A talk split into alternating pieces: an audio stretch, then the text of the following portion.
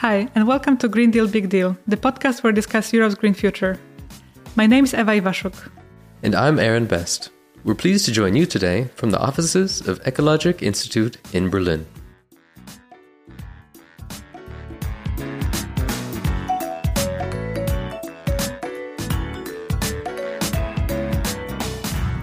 In today's episode, we discuss the topic of resources.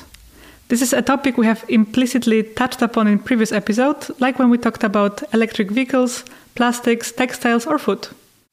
The vast majority of human activities involve the use of natural resources, be they renewable or non renewable, and the use of resources is tightly linked with the climate and biodiversity crises. It's easy for us to take resource use for granted, but when we investigate more deeply, which I hope we'll do today, many surprises await us. For example, the most used resource in the world, by weight, is water. That's probably not surprising. But this might surprise you.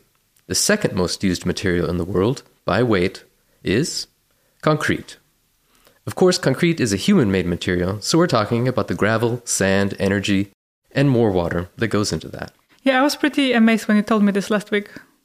Yeah, so resource use is an incredibly complex topic and a global one with sometimes very different impacts in different parts of the world. So we're delighted to have expert guests today that are working hard to shape the direction for resource policy and can help us navigate this complexity. Indeed, we are very pleased to have with us today Florika Fink-Hooijer, who leads the European Commission's Directorate General for the Environment, or DG for short. That's the European Commission's department that holds large responsibilities under the European Green Deal. And we also have with us Janez Potočnik, the co chair of the International Resources Panel and former European Commissioner for Environment. Florika and Janez, welcome to the podcast. Welcome. Thank you. Florika, the climate issue is relatively well known to the public. It gets a lot of press. We also recently see biodiversity becoming a more widely discussed topic. Why would you say resources are also an important matter, and why should we be paying attention to resource issues as well? Thank you. Uh, first of all, for giving me the possibility to discuss with you and through you uh, with others this very important topic. Because as you started to say, everybody knows about climate change, but not everybody is understanding the linkage between climate change, biodiversity loss, and pollution and therefore then resources. In your intro, you already reacted to water and concrete, but by the way, water and concrete means also sand, which is also becoming a very scarce resources. And people do not understand that climate change, biodiversity loss, pollution, and therefore resources are interlinked. And very often people only think about the effects, effects of climate change, effect of biodiversity loss. But people do not look so much what is the cause of all of this? And the cause is actually resource depletion, resource extraction as well.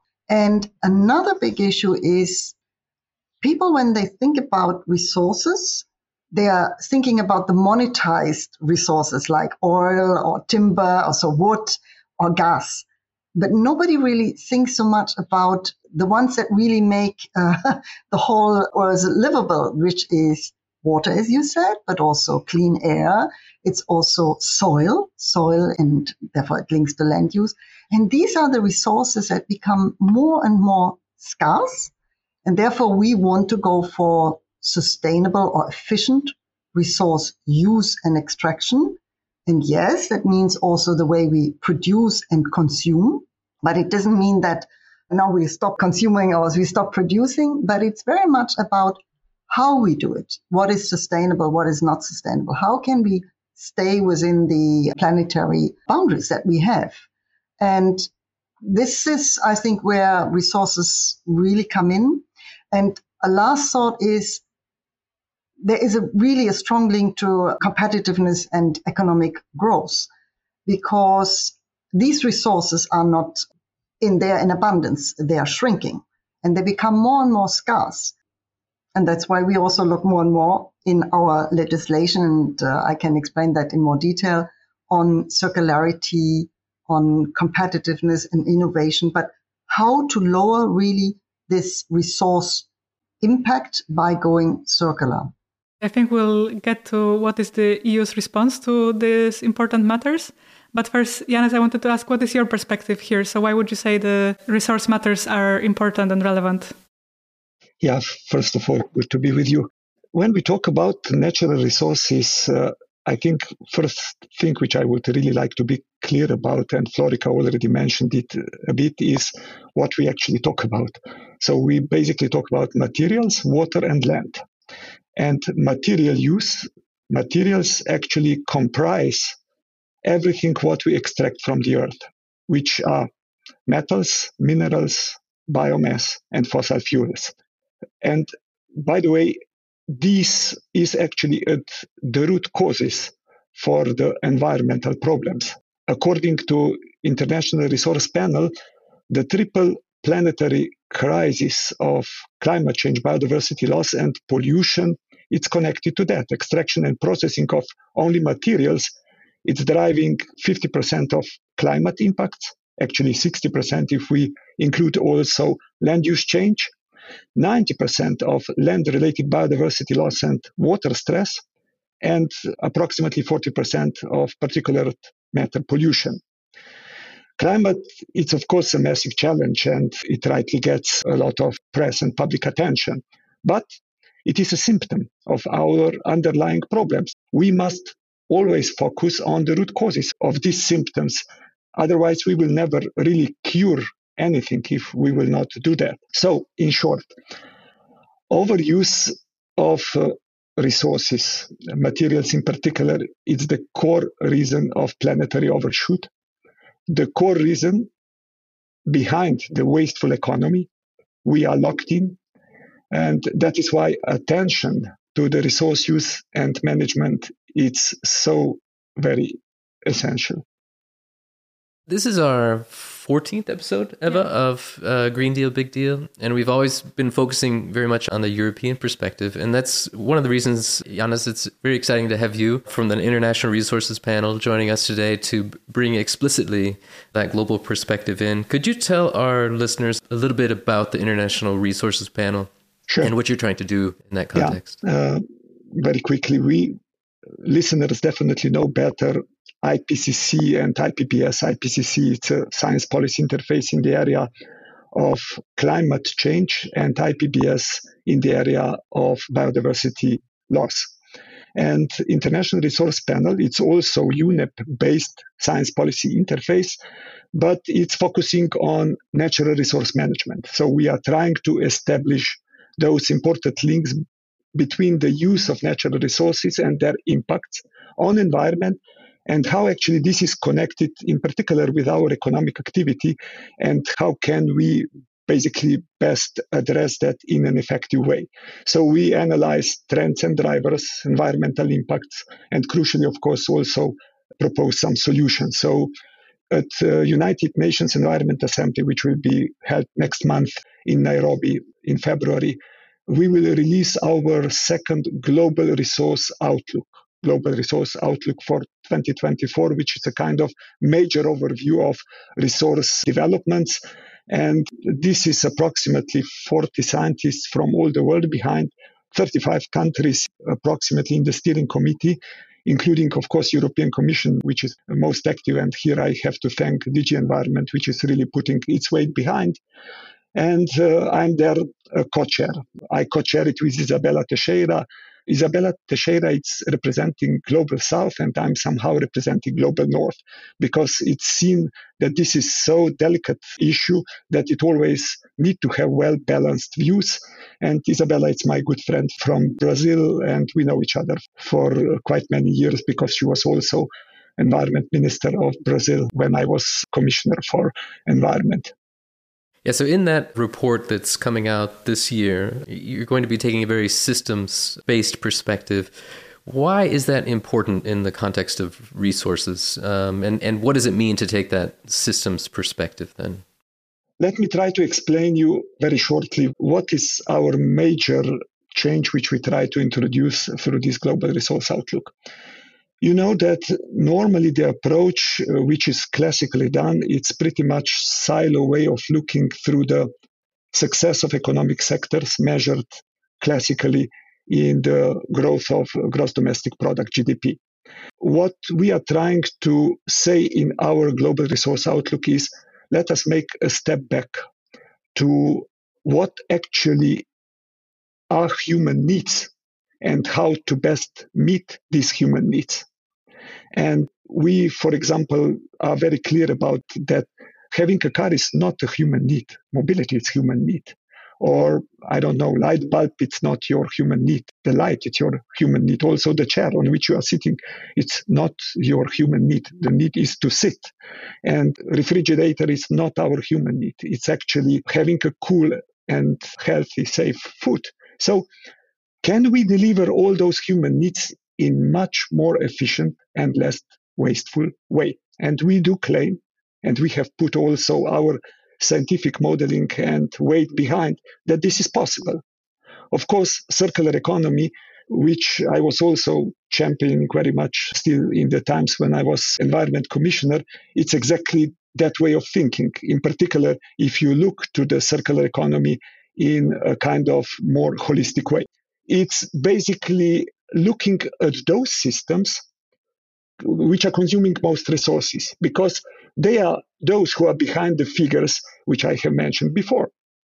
And these are mobility, housing, nutrition system, energy system. I could name a few more because human needs are also, for example, I don't know, sport, culture, and so on, but they are not so resource intensive.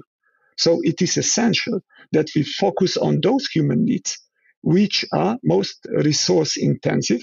So if we change that, we would provide quite a solid answers also on how best we can manage out of this locked in situation where resources are currently used in wasteful way. Florika, so the listeners of our podcast are familiar with the fact that European Green Deal has been designed in a way to represent a more holistic approach to policymaking, to in some ways take the systemic view. And I would be curious to hear from you how specifically does the European Green Deal address this need for systemic approaches when it comes to resources matter? I would just pick up where Janez ended because, first of all, I would really like to pay tribute, not because he, as former commissioner, was pioneering the circularity approach, but actually, the current Green Deal was very much also inspired by the last International Resource Panel report of 2019. Yes. Right. So that was actually also one of the sources of inspiration, just, just to put that in perspective. And now turning to how, what do we do and how do we make it systemic? Now, let's be honest. When people say something is systemic risk or it requires a systemic approach, it's a bit of a code word for saying it's complex. and it is complex because it means we have to integrate different approaches, which potentially even might be seen as contradicting each other. When you think about, uh, let's say, circularity or trade or geoeconomics and circularity, or you think about, you know, food, agriculture, and nature. So if we apply a systemic approach across sectors from mobility, energy, industry, agriculture, tourism to buildings, it means we have to look at it from a holistic way, also in legislation, but also by looking at what does this concept mean really on the ground for citizens. And it's true, this Green Deal was actually the first time that we had this overarching framework that we also coupled it then with the right financial resources to look at it not just in the green area, but also in the other areas like and funding after the pandemic. So that's, I think, quite important. And why do we look at that? Because we do know, as I think it came out now, some of the resources are really getting very scarce.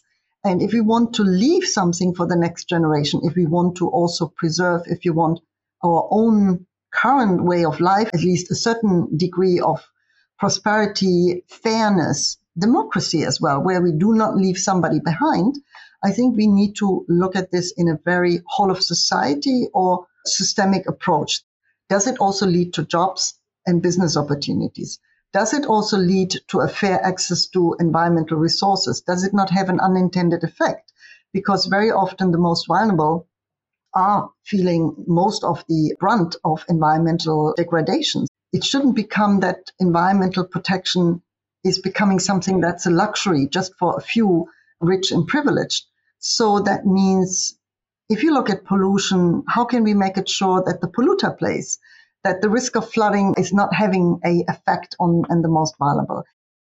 And for the next few months, if you could say specifically which resource related priorities will the European Commission be working on? Because we talked in the podcast already about some strategies that have been published, the Circular Economy Action Plan, but I'm wondering if there are still like a few files that you're concretely working on in the next few months. Well, we are entering a different institutional cycle. So we will not come forward with completely new proposal at this moment, just two months before the European election. But we do have put forward still new proposals on soil, on forest management, and also on vehicles and others, which still have also this resource implication and the circularity element in it.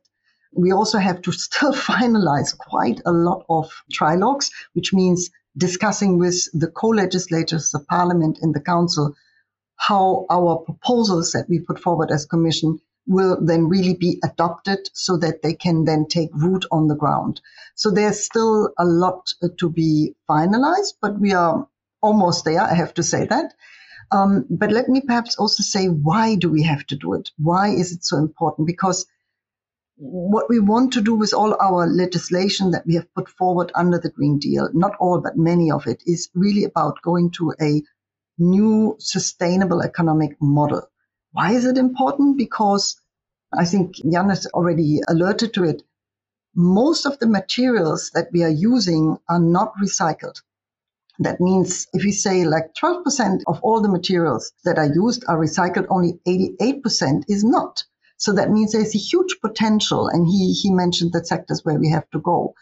And I think we also have to see that going for the circular approach is not going overnight. And this is where many of our legislation has foreseen performance requirements of a product, mandatory content of recycled materials, and all of this has to start by the design of a product.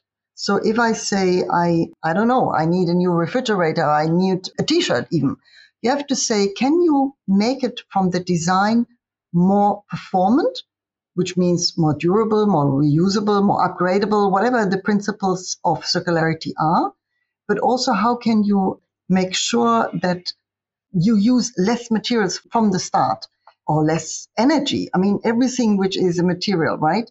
And then, as Janez was saying, how to ensure that we waste less resources. That's this life cycle approach. And that's what we are now have put quite systematic, going back on the last question, into our legislative proposals. And this is something which we have now put forward, but which we now have to start implementing. I love how you both pointed out that we have to rethink how we are meeting the human needs in different ways and maybe not take for granted certain ways of doing things.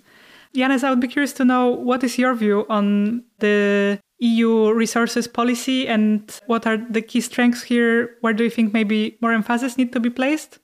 And in general, also, if you would say that the EU policy with the European Green Deal approach has been a model for other regions of the world. Yeah, sure. EU is certainly a leader in resource policy and also in circular economy. You might recall that I have put the proposal, which was first circular economy proposal on the table exactly 10 years ago. That was summer 2014. And Florika probably remembers it was not uh, very well accepted by all in the Commission at that time. And it needed one year and a good debate that it clarified how important and how useful it is. Today, this is a globally well accepted concept. And by the way, it's not a surprise that's globally well accepted concept. Why?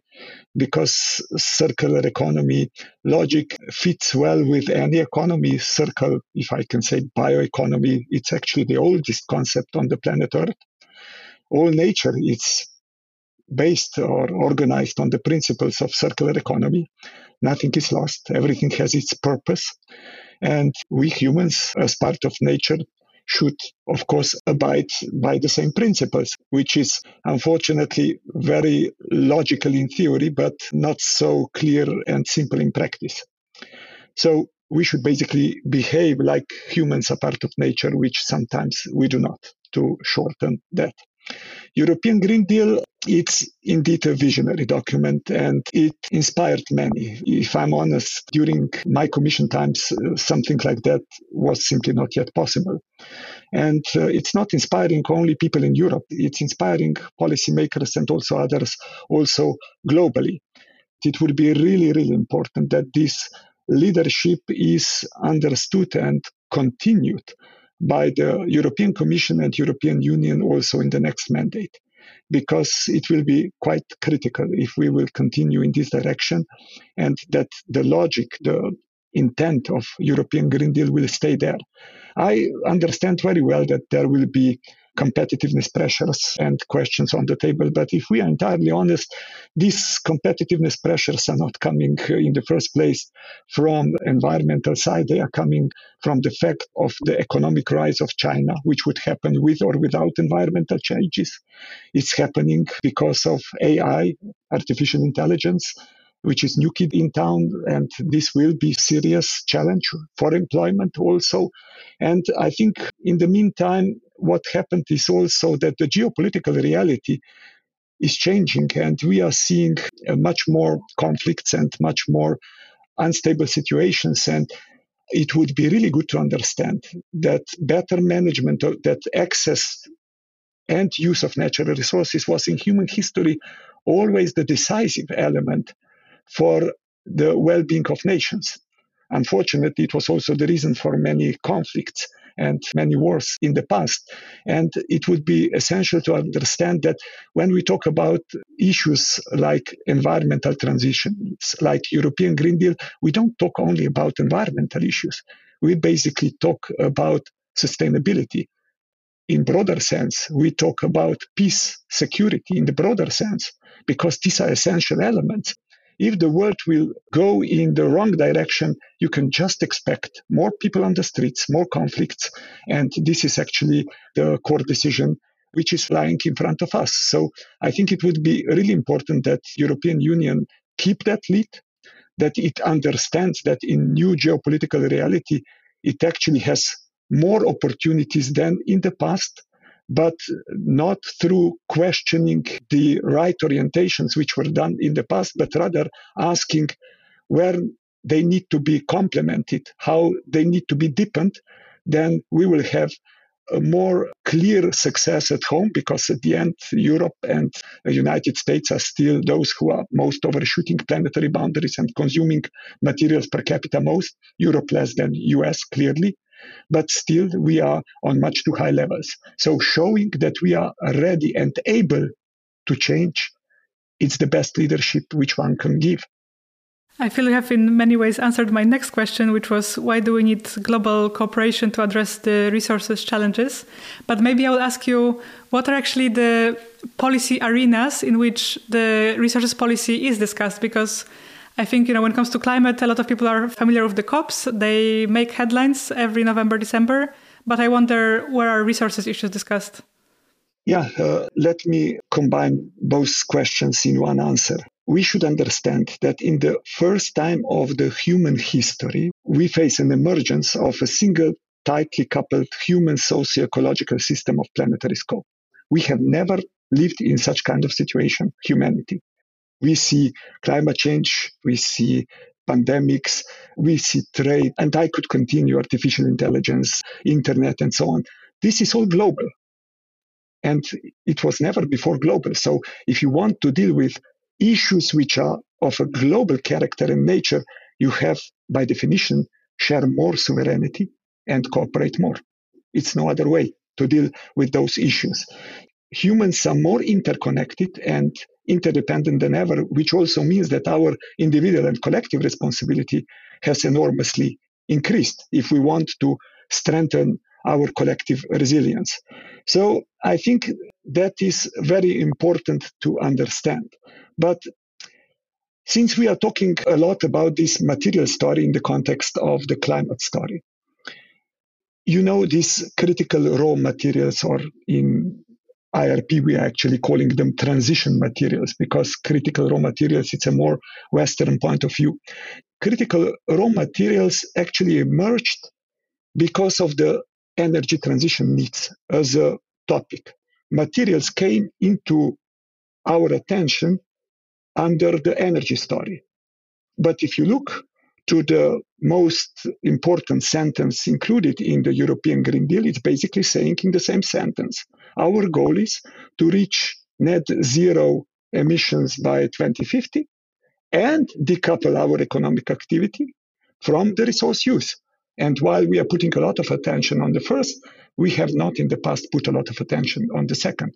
The most important answer would be actually looking how to reorganize resource intensive systems, which are using a lot of critical raw materials or materials at large, like mobility, like housing, how to reorganize them in the way that actually the pressure on the future needs of critical raw materials and energy would be lower.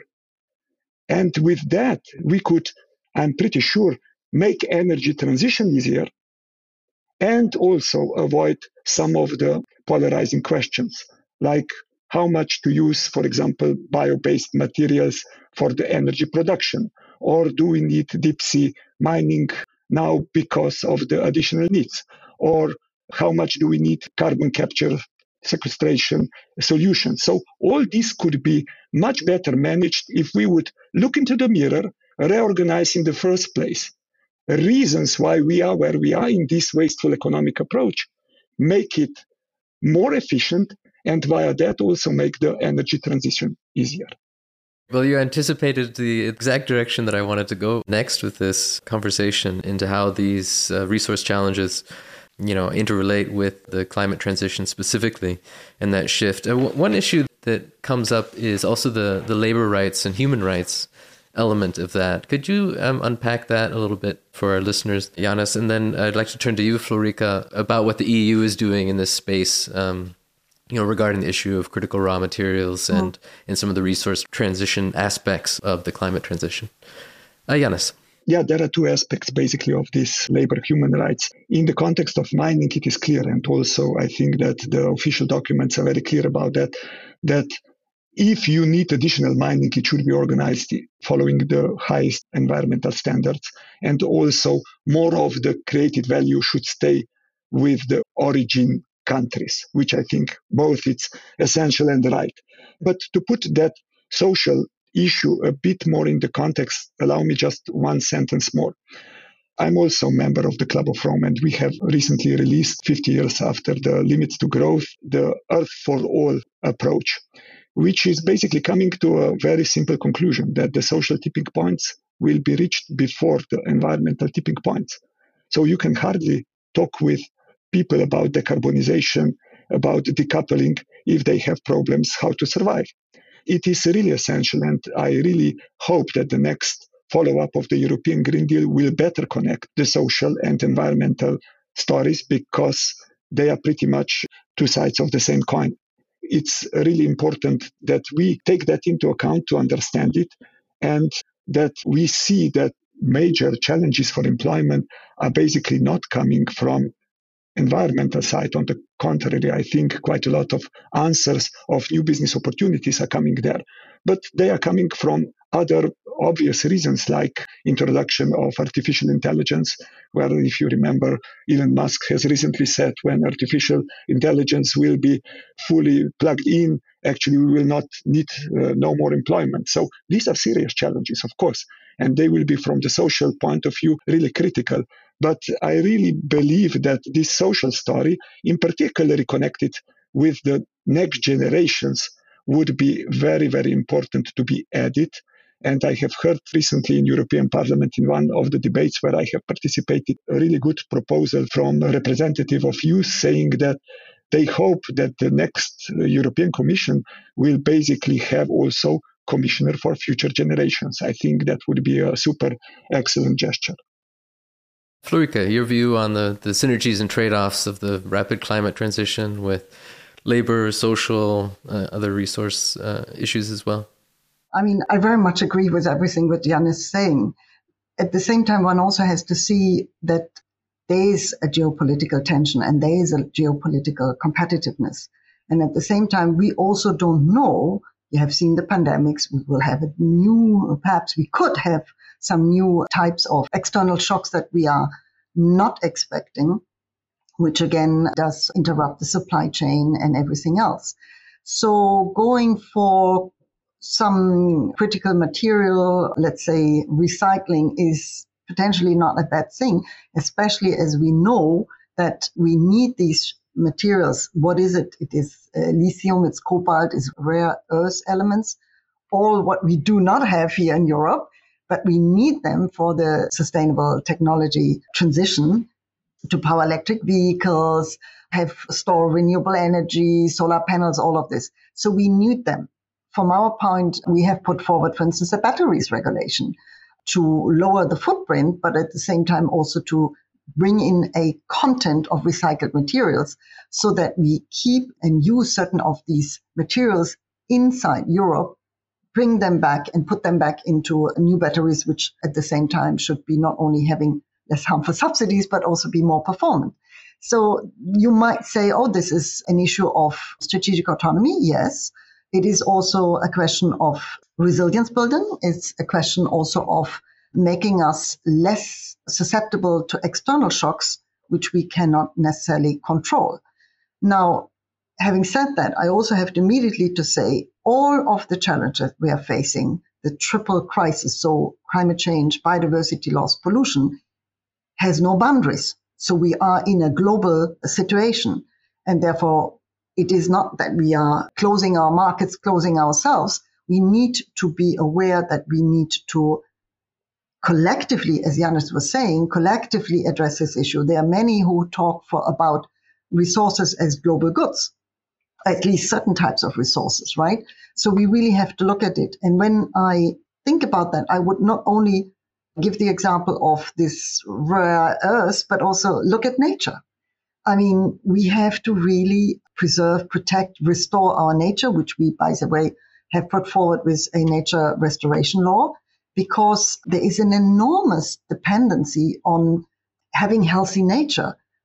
In particular, and that's not just in Europe, globally, the GDP is totally dependent, at least half of it is dependent on healthy nature, or at least one of the ecosystems are often linked to an industry. So this is not just us. And I very much like also what Janez was saying about this is about fairness. This is about also uh, keeping a little bit our uh, democratic values, but also cooperate with others. We can't do this alone. But if we know that we are so dependent with overall the global GDP, half of the global GDP is dependent on one way or another of a healthy ecosystem, we have to cooperate. Can I say just a sentence? Because Florika very well touched the things. You know, um, if we look broadly to the climate picture, it's not too promising because basically, if we look at from the global level, the CO2 emissions are on a record level. We have practically reached 1.5, which means that we are not discussing anymore how we will limit to 1.5, but how we will come back to 1.5. And what is most worrying for me is basically that the global fossil subsidies have actually topped 7 trillion in 2022. They were never higher than in year 2022. And this was not COP number one, this was COP 28. We have to understand that there is still a lot to be done between the hypocrisy on one hand and the real intention to deal with the climate change. But there are two things very well pointed by Florika, which are for me the best things which happened in COP28. One is more attention given to nature based solutions. And I think that Brazil will follow suit on what is happening there because they are very much interested. And the second is more attention given to materials potential for the solutions in the area of climate. I was all previous COPs actually asking to be involved. This time I was actually trying to limit the involvement because the demand for our engagement of the engagement of IRP was coming practically from all the sides. This is in a way recognition that also the people who are dealing with climate change in energy area do start to understand that it will practically not be possible to solve those problems only looking through the energy optic we need to look through the nature optic and we need to look through the resource optic because through that we are becoming more powerful to make real solutions also in the climate field. Yes, thank you very much, Janez, for offering this more optimistic view on the results of the recent COP because I think sometimes it's easy to lose hope following those negotiations. We are nearing the end of our interview, and we normally ask our guests for their recommendations for policymakers. However, the two of you actually are thought leaders, decision makers yourselves. And therefore, we would be keen to hear from you what are your key priorities now? And maybe specifically, you could tell us where would you like to pursue more paradigmatic changes? Where do you think more incremental change is needed? And what do you think should stay as it is or you're trying to keep from changing? Um, we have had the Green Deal, but now we have to taking root on the ground there were some who said the Green Deal, but where's the deal for me, right? And that is where we now have to prove that the concepts, the ideas that are behind really lead to more fairness, really lead also to sustainable solutions, also to sustainable jobs, and in a way, a type of growth that stays within the planetary boundaries, but leaves nobody behind. So, I mean, it sounds a little bit like oh, it's always the same, but it's really where we have to go now. We have to make sure that we treat in particular nature and resources, land use, water use in a way that we leave these resources for the next generation. And that links for me also to very much to keeping fundamental values because otherwise it is for a few groups and not for everybody. And that will be a disaster for everybody. So implementation will be very much the rollout of all these legislation, our priority. And I'm happy that now in all the three COPs is an understanding of the interlinkages and that you cannot solve one crisis without addressing the other two, which is not only climate, but also biodiversity loss and pollution. And if we do this, so these triple crisis approach, we do this together with others, obviously, but we have to be mindful that we are not looking at trade offs, but rather look for win win solutions because yes, we are going through a very, very profound transition and not just us, actually, the whole world is. And I see that third countries are very smart about it and very good at it because potentially they were exposed to it earlier. And I'm very much welcoming that they are taking also lead. It's not just that we have been green leaders because we are good in regulation. It also is important that we have green ideas and green innovation and green technology. So all of this has to come together. But I think even if this future will be very different from today, I think it can be, if you do it right, also a very sustainable, can be a, a fair one. And we need it because otherwise, I mean, for resources, coming back to our initial topic, resources could be really the source of conflicts, of polarization. And we would like to address it up front. And I think it is possible. Some of the Green Deal solutions are exactly in that way. And I think we need to explain, but also make it happen on the ground, that people see the effect on the ground, that what is in for them. And I think this is the phase that we are now addressing in the whatever you call it, Green Deal 2.0 or not, but in the next cycle. So I'm actually hopeful and optimistic, and I have to be, and I am almost. But um, we have to be realistic as well. We have to act now, otherwise we would not be doing justice to the next generation. But I think we have all the means, we have all the knowledge, so we can act on this. It's great to get an insight from you on what might be, you know, coming up in the Green Deal 2.0, as you called it. so we'll be definitely watching that. And Janez, what would you say are your priorities right now? If you would allow me, I would peg them in two groups. One is mm-hmm. more conceptual things which would need to be changed, and one is more concrete. On the conceptual level, I think we need to move from the situation where humans are in function of economic success, which is pretty much the reality today, to an economy which would be economy in function of human needs. So setting the order right, if you want. Second, we would need to move from an economy which is considering humans as external, superior to nature, to an economy acknowledging that we are embedded with nature. Destroying nature is simply destroying ourselves. And this is pretty much the problem even of the economic theory. The third is we need to move from an extraction based production to a creation based production. We should simply stop stimulating extraction based economic success and reward rather responsible, innovative, creative ways of meeting human needs. And finally, in this more conceptual level, we need to move from an egoistic, short term based interest governance structures and logic to cooperation and sovereignty. We need more equal world and we must improve collective resilience. So we need a convincing intergenerational pact, if you want. In more concrete terms, that would mean that if we want to build this decarbonized and decoupled world, several major innovations are needed. First, we need a new approach to value, redefining value as delivery of genuine human needs, not as concentrated sectoral profits.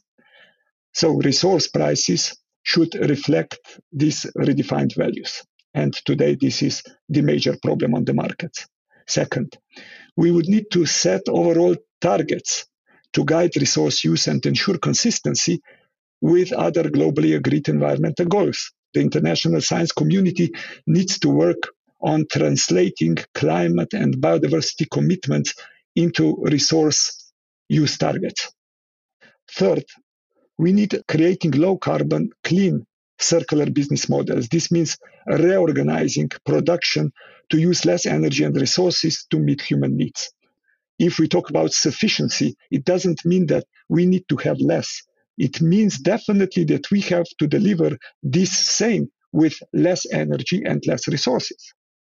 Fourth, we should make trade an engine of sustainable development, incorporating the impact of resource use into trade agreements, enabling producer countries to capture larger share of resource value. And finally, we should vision a positive future to unlock this investment and innovation capacity needed.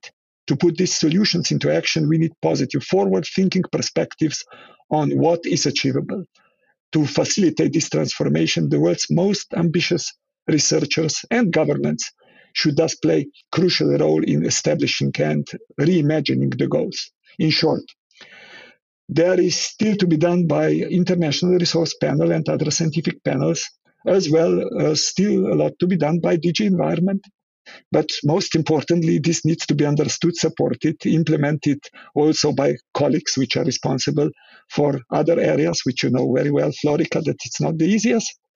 So, in one sentence, the future will be green or there will be no future at all. And if you want the last sentence about optimism, yes, I'm eternal optimist, if not from objective reasons, from subjective ones. Optimists live much longer and better. Florika and Janez, thank you so much for joining us today and for a fascinating discussion about resources and everything connected. Um, very grateful for your participation and for sharing your views with us. Thank you for having me. Thank you a lot. It was a pleasure. Thank you also from my side.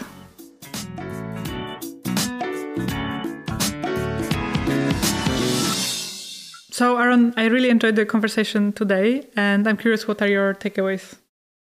Yeah, it was great. I mean, it was really interesting to bring in the global level, so specifically with Janez. Um, also to speak with such high level guests, I think that was quite interesting. Like you said, you know, usually we ask about the recommendations to policymakers, but in this case, they really are the policymakers. And also, right before IRP is about to release its next report. So, uh, listeners, if you're interested, that report is coming out very soon in 2024.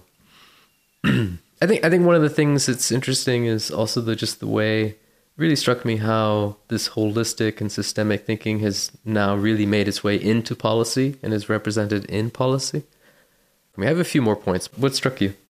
I liked a lot of, um, let's say, maybe framing issues here. So, for example, the fact that we asked them about climate change and biodiversity as those issues that are more spoken about, and they both mentioned the fact that those are symptoms of the issues, but we hmm. really have to understand what are the root causes. And I think what really connects to that is what they were talking about the fact that we have to be looking at the you know spot where the resources are being extracted, they were being kind of taken from the ground or wherever they're being taken from. Well, very often we really focus on the consumption end of things. Mm. Uh, but just changing consumption patterns or behaviors is absolutely uh, not enough. We have to really understand. Well, I cannot put it better than the way Janez put it. We have to think about the human needs, so how human needs are being met, uh, and how we redesign supply chains and how we redesign basically how the economic incentives as well uh, in order to meet those human needs. And I think that's where we're talking about this really paradigmatic shift when we cannot be just looking at efficiency and small changes. Yeah, I mean, you can really tell, especially with Janez, that I mean, he's thinking very deeply in terms of you know the key drivers of things and also what the factors are. I mean, he mentioned social tipping points coming before the environmental ones. You know that so even though it's a, uh, an environmental problem, thinking in the context of society, governance, uh, democracy about those social aspects as being one of the key things that we need to keep in mind um, and one of the factors for success in environmental policy. And Florika, too, she re- referred to unanticipated shocks. We're, we're talking about all these complex, interrelated things, and then, of course, you know, we've just been through COVID, and she, you know, she mentioned there could be something else that comes along, and and are we robust to that? And you know, the artificial intelligence came up in our conversation, and I think that is a good example of one of these big systemic things that we don't quite really understand yet and that may have major implications for all these questions, including the social ones, including how our economies function. Yes, and I think that in Europe, many of European citizens are still largely sheltered to different resource scarcity and shortage issues compared maybe to the rest of the world. She mentions, for instance, thinking about water resilience. I think that's something that is probably obvious to European farmers, let's say, but many of us, you know, are not expecting to find the taps dry in their homes. But indeed, globally, we are seeing so many what resource scarcity issues turning into local conflicts, driving the polarization. And in the conversation today, I was happy to hear that, you know, this is something that is kind of being in some ways anticipated, in some ways talked about, because I think that really this we're not far away from the time when we really have to be thinking about those issues. Mm-hmm, mm-hmm. I think another aspect that I was very interested to hear about, especially in this podcast where we want to address also younger audiences, is the matter of intergenerational justice and intergenerational respect, and how the European Green Deal has to be, in a way, a pact for the future generations, like the Green Pact for the future generations. And I love this framing of it. And I think this mm. is something that should be front and center, really, when we're talking about the environmental policy today. And many of the closing points from Janez, it gives me hope to know that the next generation, the young people who are today in their late teens, early 20s, are thinking in a similar way and they're mm-hmm. going to become the next decision makers. I hope very soon because I think in that generation is very embedded and they really understand that this is a critical moment for us to act or go bust in mm. a very existential way. And I'm very glad to see that those young people are being heard increasingly and are also taking up leadership positions increasingly. Yeah. Yeah, that intergenerational aspect, you know, really is at the core idea of sustainability, but it's easy to sort of lose sight of it. It sort of gets abstracted away so it was nice to see it brought up explicitly in today's conversation. Yeah, absolutely. And maybe as my last words, I was very glad to have this conversation as close to our season finale, just because I think it sums up so many things that we're talking about and coming up to, you know, European Green Deal being this overarching, holistic policy that's trying to adopt this systemic approach. And I think with the words of Janez and Florika, we could really see how this is being put into practice and get some insights on maybe what's to come in the next few years in the next commission. Exactly, we'll see what's next. Thank you for tuning into our show and making it as far as the credits. We hope this episode helped you understand better the topic of resources and the importance of policy solutions to govern the use of natural resources. You can find other episodes of this podcast on all major podcast platforms and apps, including Spotify, Apple, and Deezer, as well as on YouTube. Please subscribe to the podcast to find the new episodes in your feed. You can find us on Instagram at Green Deal Big Deal, and you can find all the episodes on our website greendealbigdeal.eu. This podcast is part of the European Environment Initiative, funded by the Federal Ministry for the Environment, Nature Conservation, Nuclear Safety, and Consumer Protection. The ministry supports this initiative on the basis of a decision adopted by the German Bundestag. The podcast is produced by Chiara Mazzetti, Ewa Iwaszuk, Ricarda Faber, and Aaron Best. Sound design by Lena Ebley. Graphic and web design by Jennifer Run. Special thanks to Johannes Selnacht, Liliane Sala, Leonard Wicke, Camilla Bausch, and Michael Lorenz.